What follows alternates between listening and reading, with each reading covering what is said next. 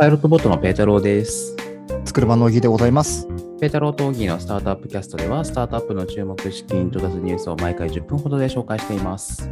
あの今9月の5日に収録してるんですけど、まあ、9月に入りまして、9月の1日から突然涼しくなりましたね。いきなりね、あの、もう半袖半ズボンやめましたね。えービビりましたね。あの我々はランナーなので、はい。い走りやすくなりましたね。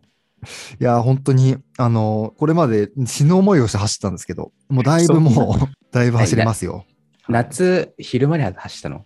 夏、あの、9時とかに走るんですよね。まあ、平日だと8朝ね時ぐらいに走るんですけど、はい8時から9時って、あの、8時はまだギリ涼しいんですけど、9時になるともう暑いんですよね。から走ってる途中からもう帰ろうかなって思う時にもう辛いっていう。わかるわかる。まあ、でも僕は夜派ですね。まあ、でもむしろあのこれから夜が寒くなってくるので、むしろ昼間にしなきゃいけないんですけど、ちょっともう生活リズムが完全に夜型になってしまったので、ちょっと調整するのが大変です。いや、でもこの急にっていうのがビビりますよね。もうちょっとなんか、あの、緩やかにやってほしいですよね。なんかささ、30から35度ぐらいやったのがさ、急に10度下がったからさ、びっくりしますよね。25度から30度はどこ行ったみたいな。一番なんかいい気温のところが。そうそうそうそうそうそう。でもさ、不思議なもんでさ、暑い時ってさ、タイム落ちるよね。落ちますね。めちゃめちゃ落ちますね。全然手抜いてるつもりないのに30秒、1キロ30秒ぐらい遅くて、あれ？みたいなさ。びっくりするザラですね。もうびっくりしますね。ああね、だんだん戻ってきますよね。これだけ涼しいと。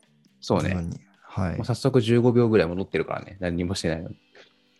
いや、ね、なんかちょっと実力が落ちたんじゃないかって思いますよね、夏は。そうそう。あれ？あれ？みたいなね。で早速1件目行きたいんですけれど、このこのポはいッドキャストでは、先週あった資金調達の中から気になるニュースをあのピックアップしてお届けしているんですけれども、あの1件目がですね、まあ、ランニングにもあの、まあ、関係あるというところで紹介したいと思います。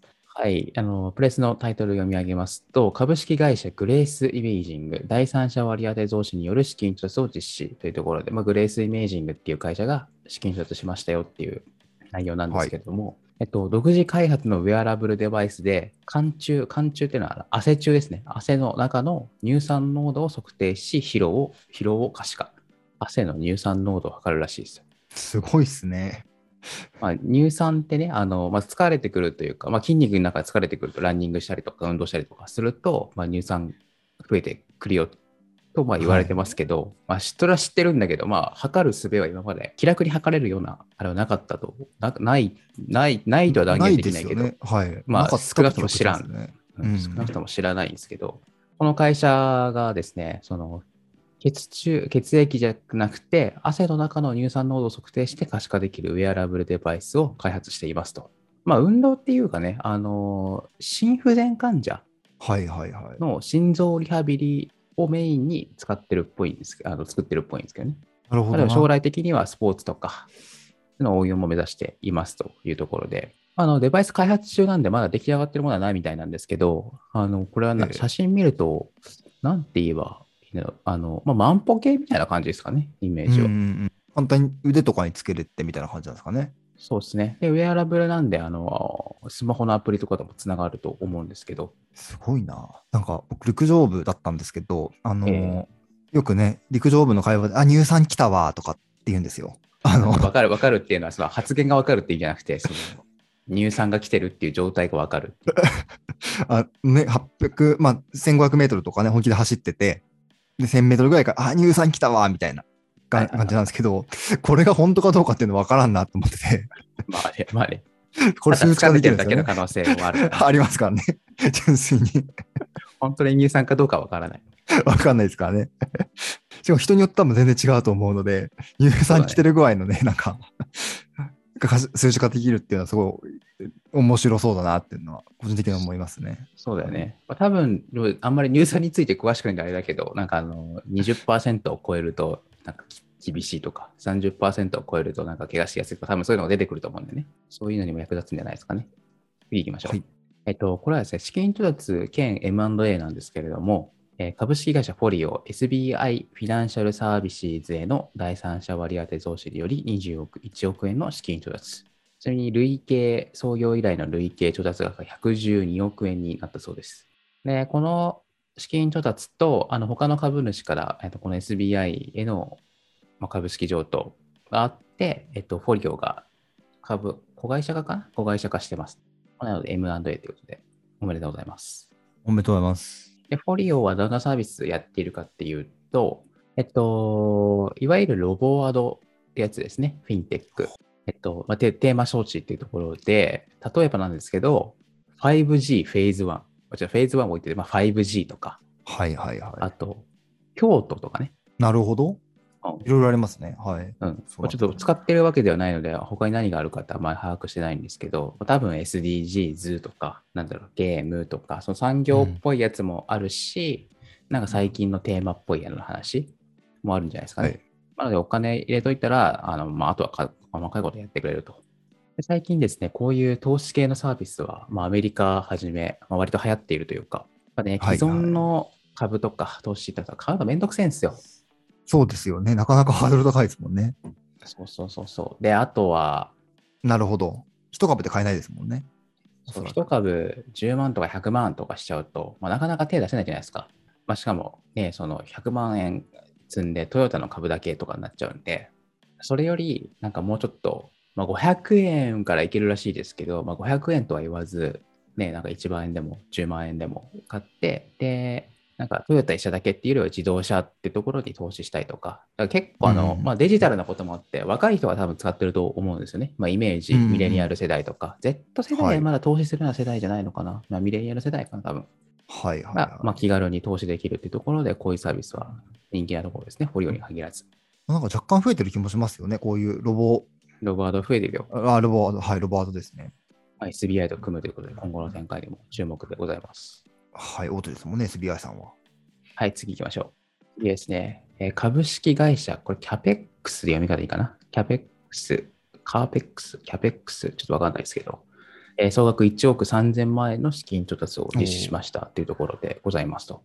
えーこれはライフパートナー AI アプリ、これも読み方わかんないな、パトナかな ?PATONA、パートナーだと思うんですけど、いいのを、えーローンチしてございますと。で、このパートナーっていうのが何をやっているかっていうと、ユーザーがより安心した日常生活を送るために、メンタルヘルスに不調を感じた際に利用できるコース機能にて、100以上のメンタルヘルス、認知行動療法に関する対話を提供している。ほか、フリーテキストで対話できる。とかの、まあ、AI モデルを作っておりますと。だから AI と会話できるってやつですね。なるほど。うんまあ AI と会話できるっていうと、なんかすごい、すごいすごそう、すごいすごそうとかすごいんですけど、あの、なんか特別なものをイメージしちゃうんですけど、まあ、イメージ、Siri とか、Alexa とか、まあ、Google アシスタントとか、っていうのを、はいはいあどう、まあ、もうちょっと。と、をもうちょっと喋れるようにしたっていうイメージだと思います。でこれやっぱりなんかメンタルヘルス系の話で、サービスで、なんかやっぱり多いような気がしますね。この AI と喋れるみたいな。うんこういう感じなんですかね。はい。そうなんですよね。で、これね、僕が、まあ、ユーザーじゃないからだと思うんですけど、正直、いまいちちょっと感覚がわかんないんですよね。これは否定してるわけじゃなくて、あの、あくまで僕がターゲットじゃないっていう話なんですけど、ちょっと僕も多分ターゲットなく、あんまり 会話するみたいなところがそもそもね、わからないんですけど、まあ、こういうのが増えてますよねっていう話で。えーパートナー AI っていうジャンルを初めて知ったんですけど、結構出てきてるんですかね。あパートナー AI っていう名前を使ってるかどうかさておき、まあ、その、ここで言うパートナー AI みたいなのは結構増えてますね。そうなんですね。そう、メンタルヘルス系のサービスが増えてって、そこに AI 使おうとすると、どうしてもこういう話になってくるっていう気がありますね。ねもちろん話せるっていうのもそうなんだけど、あとなんか感情の整理みたいなのも、感情の可視化って言えばいいのかな。あ、面白いですね。なるほど、うんなるほど。イライラしてるとか、ハッピーはいですとか。はいはい。まあ、ハッピーですっていう時に AI と会話するのがよくわかるんですけど、ああ、なるほどな。嫌だとか嬉しいとか、そういうのが、可視化できるのか話とか。うん。まあ、それに合わせて、なんかその認知療法だったら、なんか合わせて会話してくれるとかもあるんだと思うんですけどね。なるほど。ちょっとこれも使ってみないとわからないとこですね。そうですね使ってみ。たいですね。うん。だから、ちょっと誤解を恐れず言いますけど、ちょっとメンヘラな状況じゃないと使いにくいっていうか、そういう方が使うような状況になると思うんですね。メンタルヘルスに不調を感じた際に使うって書いてある。ああ。でもなんか誰にも言えない何かをこう持ってる時とかにそういいのかもしれないですよね。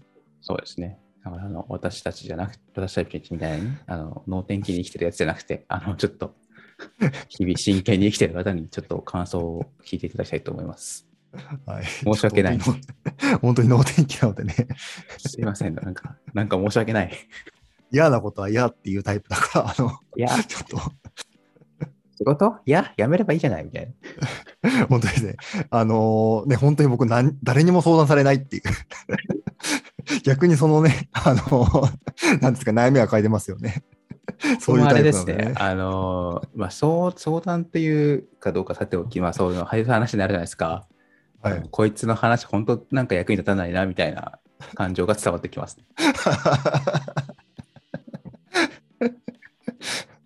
いやー、本当ですね。本当早くやめたらいいんじゃないのとかって言っちゃいますからね。軽く。ね はい。悩んでるぐらいだったらもう。決まってるじゃん、みたいな。